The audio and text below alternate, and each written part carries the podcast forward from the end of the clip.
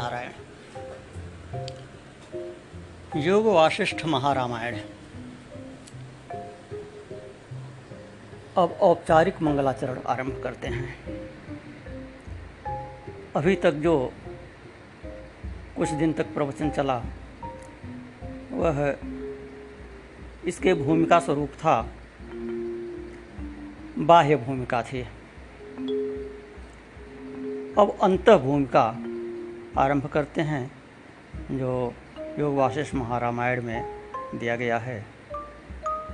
तो शुभारंभ प्रत्येक ग्रंथ का मंगलाचरण से होता है। प्रायः प्रत्येक धर्म ग्रंथ में शुभारंभ मंगलाचरण से किया जाता है। ये शिष्ट परंपरा है। मंगलाचरण में इष्ट देव की वंदना करते हैं, आशीर्वाद मांगते हैं अथवा आशीर्वाद देते भी हैं, पाठकों के लिए आशीर्वाद देते हैं, ग्रंथ के निर्विघ्न पूर्ण होने की कामना करते हैं और ग्रंथ की विषय वस्तु का भी संकेत कर देते हैं संक्षेप में कि किस विषय पर यह ग्रंथ लिखा जा रहा है, इसका उद्देश्य क्या है, यह भी संक्षेप में प्रायः बता देते हैं। तो लगभग सभी ग्रंथकार मंगलाचरण करते हैं। कहीं कहीं पर ऐसा लगता है कि मंगलाचरण नहीं किया गया है। स्पष्ट रूप से नहीं किया गया है, किंतु संकेत रूप से प्रत्येक ग्रंथ में रहता है। उदाहरण के लिए पतंजलि योग सूत्र ले सकते हैं, वाल्मीकि रामायण ले सकते हैं। इन दोनों ही महाग्रंथों का ऐसा कह सकते हैं कि मंगलाचरण से आरंभ नहीं किया गया है, किंतु सूक्ष्मता से देखें तो उसमें भी मंगलाचरण है। जैसा मंगलाचरण की परंपरा है, जैसी परंपरा है मंगलाचरण की कि इसमें आशीर्वादात्मक होता है, स्तुत्यात्मक होता है, वस्तु निर्देशात्मक होता है, तो यह सब उसमें नहीं है, किंतु प्रणव शब्द और अथ शब्द का उच्चारण मंगलाचरण का ही प्रतीक है। ऐसे पतंजलि योग सूत्र में पहला सूत्र में लिखे अथ योगानुशासनम, तो अथ शब्द स्वयं में ही मंगलवाचक है। तो अन्य कुछ न लिखकर सीधे सीधे अथ लिखना भी मंगलाचरण है। प्रत्येक ग्रंथ में और प्रायः प्रत्येक अध्याय में ऐसा देखने को मिलेगा। बहुत से ग्रंथों में प्रत्येक अध्याय में देखने को मिलेगा अथ शब्द, अथ प्रथमोध्याय, अथ द्वितीयोध्याय, ऐसा करके अनेक स्थान पर मिलेगा। अथवा अथ नहीं भी लिखा रहेगा तो जो वाचक होते हैं, पाठक होते हैं, पाठकर्ता जो होते हैं, वो ऐसा प्रयोग कर देते हैं। अथ राम कथा, अथ प्रथमोध्याय, अथ द्वितीयोध्याय, इस तरह से करके कर देते हैं। तो पतंजलि योग सूत्र में मंगलाचरण के स्थान पर अथ शब्द का प्रयोग किया है। इसी तरह से वाल्मीकि रामायण, जो प्रसिद्ध वाल्मीकि रामायण है, इसको भी वाल्मीकि रामायण ही कहेंगे। योग वासिष्ठ महारामायण को वासिष्ठ रामायण से कहते हैं क्योंकि वशिष्ठ और राम का संवाद है। रचना भी वाल्मीकि ऋषि की ही मानी जाती है, तो ये भी वाल्मीकि रामायण हुआ। और जो प्रसिद्ध वाल्मीकि रामायण है उसी का यह पूरक भाग है, सप्लीमेंट्री कह सकते हैं। इसे उत्तर रामायण भी कहते हैं। जो वाल्मीकि रामायण प्रसिद्ध है, जिसके आधार पर श्री रामचरित मानस की रचना की गई है और इसे मुख्य प्रामाणिक ग्रंथ माना जाता है, तो उसे पूर्व रामायण कहते हैं और योग वासिष्ठ महारामायण को उत्तर रामायण कहते हैं। पूर्व रामायण इसलिए कहते हैं उसे कि उसमें कर्मकांड है, और इसे उत्तर रामायण इसलिए कहते हैं कि यह इसमें वेदांत का निरूपण है, यह ज्ञान कांड है। तो पहले कर्म कांड का विवेचन करते हैं, उसके बाद ज्ञान का विवेचन करते हैं। अपने यहाँ की परंपरा है पहले कर्म उसके बाद वैराग्य। बिना कर्म के सीधे सीधे संन्यास में प्रवेश का विधान नहीं है। सामान्यतः कर्म करो और कर्म छोड़ो, ऐसी प्रक्रिया है। सीधे सीधे कर्म छोड़ने का नहीं, पहले कर्म कीजिए उसके बाद कर्म को छोड़िए। कर्म के सार को समझ करके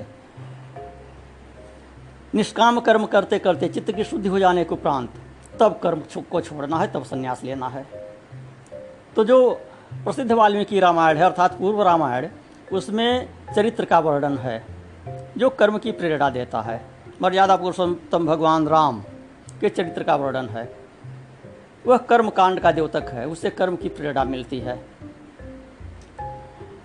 तो वह वेद के स्थान पर है। और यह जो उत्तर रामायण योग वासिष्ठ महारामायण है, यह वेदांत के स्थान पर है।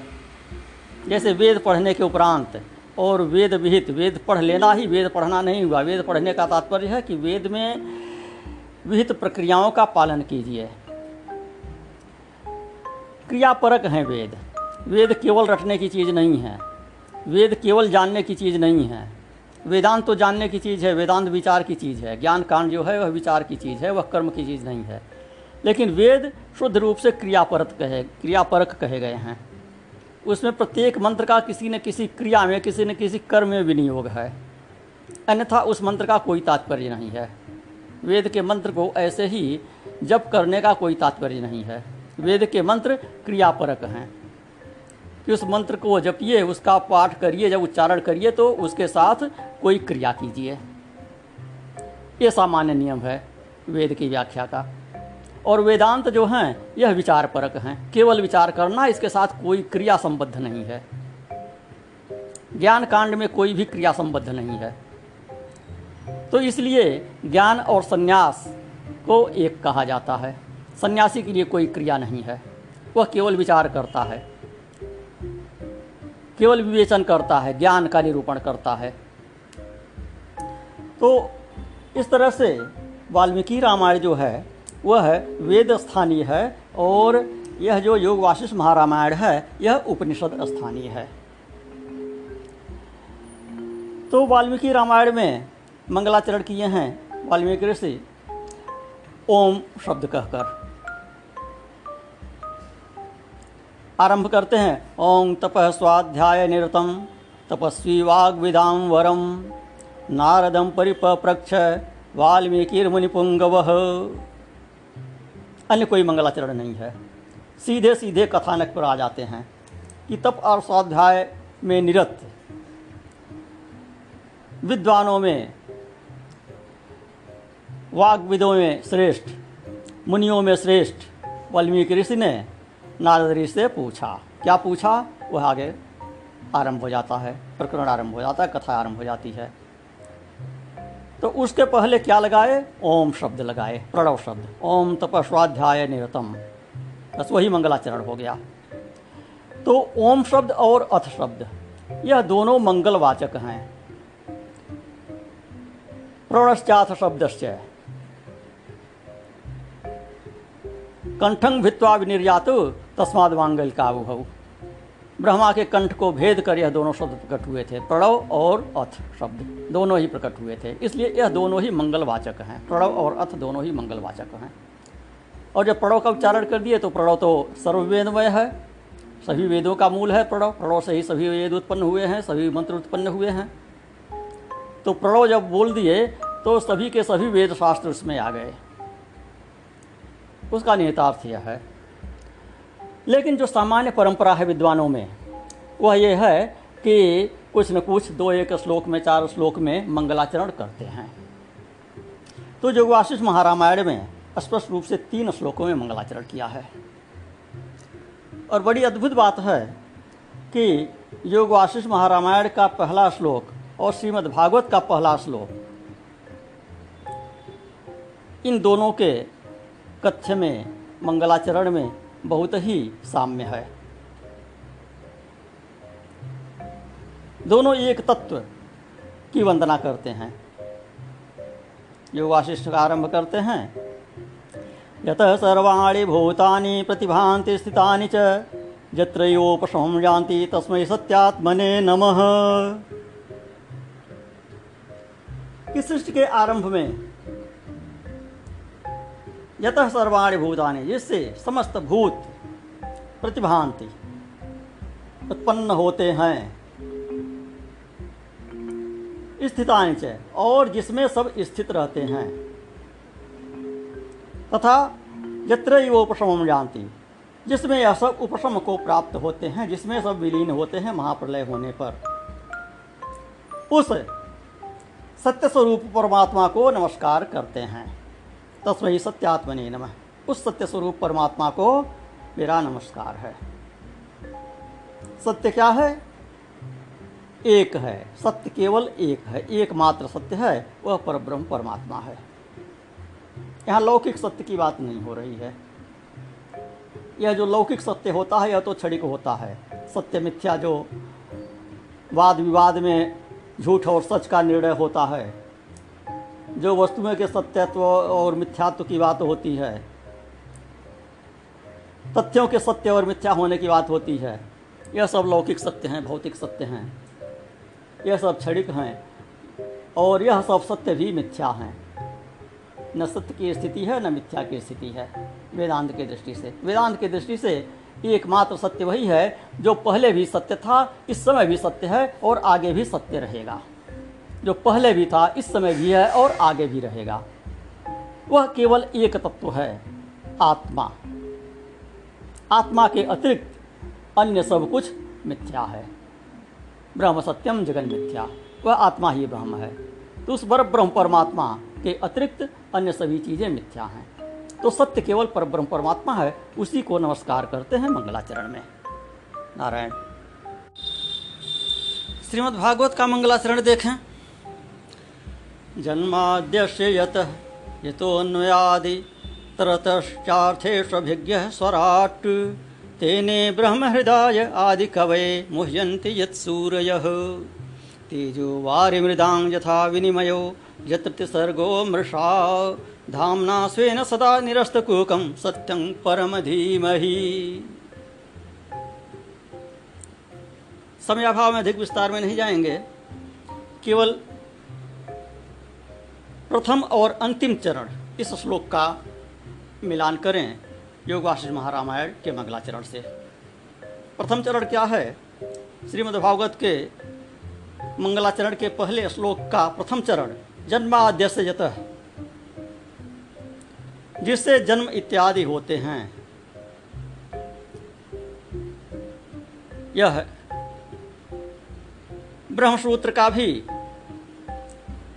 दूसरा सूत्र है, पहला सूत्र कह सकते हैं।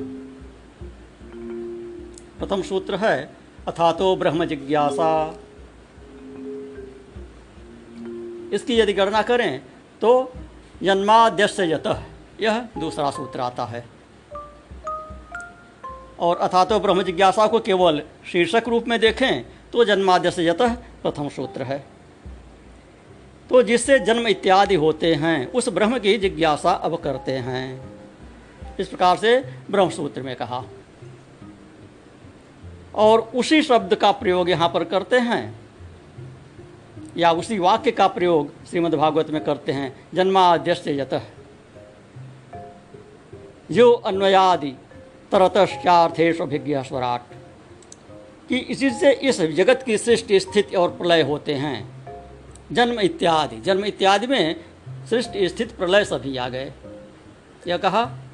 और अंतिम चरण में क्या कहते हैं? सत्यं परं धीमहि, उस परम सत्य की हम वंदना करते हैं,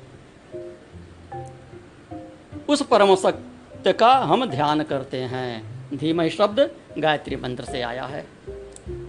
तत्सवितुर्वरेण्यं भर्गो देवस्य धीमहि,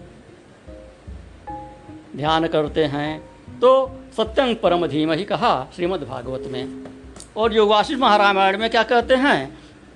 तस्मै सत्यात्मने नमः, उस परम सत्य को नमस्कार करते हैं। यतः सर्वाणि भूतानि प्रतिभान्ति, इससे क्या आ गया? जन्माद्यस्य यतः, जो ब्रह्मसूत्र में था और जो श्रीमद्भागवत में है। जन्माद्यस्य यतः तो वही यहाँ पर कह रहे हैं, स यतः सर्वाणि भूतानि प्रतिभान्ति स्थितानि च यत्रोपशमं यान्ति तस्मै सत्यात्मने नमः। जिससे सभी प्राणी उत्पन्न होते हैं, जिसमें स्थित हैं और जिसमें महाप्रलय के उपरांत विलीन होते हैं, उस परम सत्य स्वरूप पर ब्रह्म परमात्मा को हम नमस्कार करते हैं। नारायण।